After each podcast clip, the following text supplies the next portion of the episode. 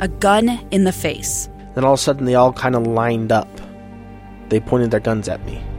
And this is the point where I thought, I'm going to die today. Started two years of horror for an American in Venezuela. They said, You need to give us your phone and get ready because you're coming with us. I'm Becky Bruce, and I spent a year researching and piecing together Josh and Tammy Holt's story about their ordeal in a notorious prison. That's when everything started to turn bad. We had another pound on the door. Boom, boom, boom. And there was the police once again. You can binge all of the episodes of Hope in Darkness on KSLPodcasts.com or wherever you get your podcasts.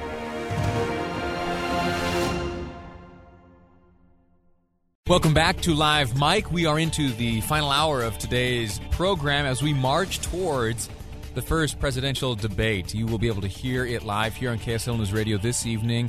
Uh, also, you will hear, moderated by KSL's own Doug Wright, the debate between gubernatorial candidates here in the state of Utah. A lot of political excitement here on the horizon. But right now, uh, the focus is on Utah's third congressional district. This segment, which uh, we air uh, periodically, each uh, opportunity we get, we sit down and have a chat with a, a candidate. And, you know, the, the, candidates all have their websites and they uh, make their positions known. And, and we'll certainly get into some of that during this conversation as we have in the past. But uh, my main focus here, I, I like the details. I like the inside baseball. I like what's going on behind the curtain. And so these candidates, many of them have made themselves uh, available very generously. I know their time is uh, valuable. And we sit down and we say, okay, uh, so today is a, a, Tuesday. We're in the midst of this COVID 19 pandemic. You are in the midst of an effort to convince uh, possible voters that you are best suited, best prepared, and best situated to represent them uh, in whatever capacity. And as I mentioned, uh, this conversation focuses on Utah's third congressional district, and we are now joined uh, by the nominee for the Democratic Party, Devin Thorpe, who joins me now. Devin, sir, how are you? I'm great, Lee. Thanks so much for having me. It's an honor. It's an honor. Well, uh, I'm grateful to you for your time. Uh, as I mentioned, I know your time is uh, valuable, uh, so let's get right into it. T- t- tell me, just give us a, a, refresher. Introduce yourself to the audience, please. Who are you? Well, Lee, you and I have a lot in common because you and I both worked on Capitol Hill. You very recently, but that's kind of how uh, one of the key jobs I had early in my career was working for Senator Jake Garn on the uh, Senate Banking Committee staff. So uh, I think you can probably relate to that sense you have working on Capitol Hill that every day you get up, you do something that matters. Uh, and uh, I'm grateful for that experience. It really uh, is, uh, you know, kind of a uh, a guiding star in my career, and I've always thought to have impact and do good in the world, in part because of that great experience on Capitol Hill. Let me ask like you this: ha- having having worked for Jake Garn, do you think that uh, that he deserves to has have his name uh, borne by the Salt Lake International Airport? I think that is a brilliant idea. You know, he was uh, a fighter pilot and an astronaut. You know, there is no better way to recognize and remember Jake Garn, and there is no better person in Utah, I think, to uh, associate with that wonderful new airport that we've got. Now, interestingly, uh, Jake Garn, uh, a member of the Republican Party, you, sir, today find yourself a member of the Democratic Party. Can you? Was there a transition at some point for you?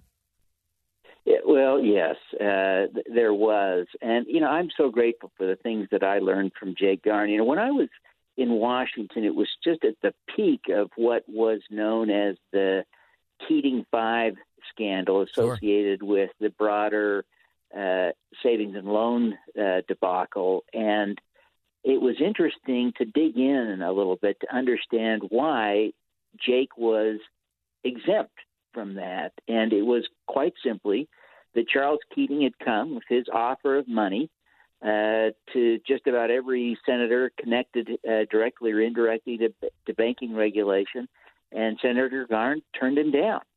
He smelled the problem and and uh, smelled the conflict and turned the money down. And I think that kind of character, uh, you know, is lacking in Washington. And I I want to bring that kind of character back to Washington. Uh, because I, you know he taught me that, and I want to believe I learned that from him. Mm. I, I am curious about the day to day operations of your campaign. I, I, can't imagine that when you made this big decision to seek out uh, a seat in the U.S. House of Representatives, that you imagined that you would be embarking on that effort in the midst of a global pandemic, which would upend all of your strategy, all of your plans, all of the tactics that you uh, had probably presumed you'd be uh, using to communicate with voters and get the message out. What does that mean for the campaign today? How do you uh, day to day go about communicating with folks? Well, you know, it's interesting. I almost felt like I've had an unfair advantage. Uh, for the last nearly a decade, I've worked as a uh, uh, new media journalist. I was a regular Forbes contributor, had a podcast and a YouTube show. And so I was accustomed to all of the technologies and practices, and frankly, I already had a, a big audience on social media. And so I have leaned into that uh, you know experience and that audience to build uh, my campaign, and so it has felt remarkably natural. Only because I've never this is my first time being a candidate, so I've done just what seemed natural. It's been a good fit, and and we've been able to really build a following and an audience and uh, some support, and and we're excited. Uh, you know, I know we're we're down in the polls going into the last 35 days here, but um, We'll be on television. We're, we're doing a lot of great things, and so we think this this particular race, in many respects, is just about to begin mm. rather than end. All right, we're speaking with uh, Devin Thorpe, a Democratic nominee for Utah's third congressional uh, district race, uh, on the line now. Uh, speaking with us uh, during this segment, we call a day in the life. Uh, COVID nineteen and other realities that we are facing here in 2020 has changed really the nature, temporarily, I hope, the the nature mm-hmm. of political campaigning. let me ask you this final question before we before we go to break. And again, thank you for your time. let's say let's say you are able to successfully convince the voters within Utah's third district that you uh, are the one uh, that they that they need to to have representing them in Washington D.C. You head off to Washington. It is day one. You, you got to turn your homework in, which is your first piece of legislation. Where are you starting?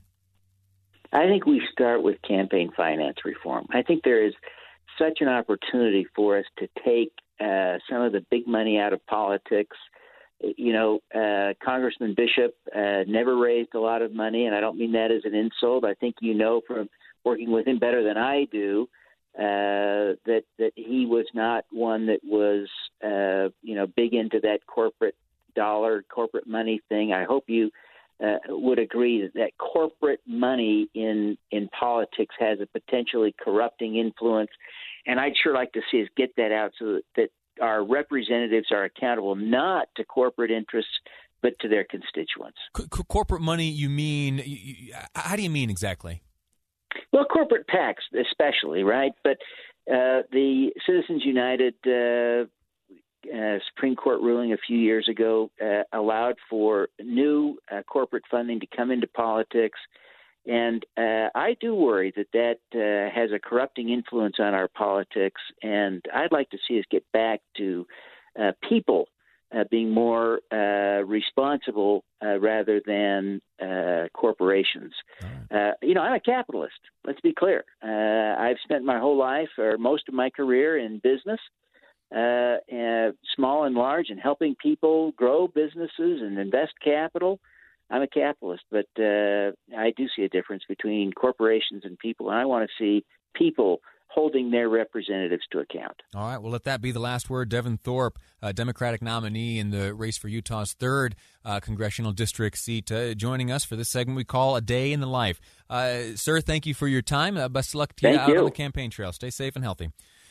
We're going to take a quick break, and when we return, we are going to keep our eyes glued to the House of Representatives. There was a fascinating plea put out to Democrats by Speaker Pelosi uh, just yesterday. She wrote a letter addressed to her Democratic caucus, which you're not going to believe this, which is preparing for the possibility of a tie in the Electoral College. You and I have discussed this in the past. Now, Speaker Pelosi thinks it's a possibility. We'll get into the ramifications of that next on Live Mic. I'm Lee Lonsberry, and this is KSL News Radio. A stranger with a gun came upon two teens taking pictures under a rising full moon. But violence is only the beginning of this story. Sometimes I thought, there are no miracles. Yeah, there are, and this is a big one. I'm Amy Donaldson, and I've spent my career talking about how lives are undone by violence. The Letter is a podcast about how lives are remade. Follow The Letter at theletterpodcast.com or wherever you get your podcasts.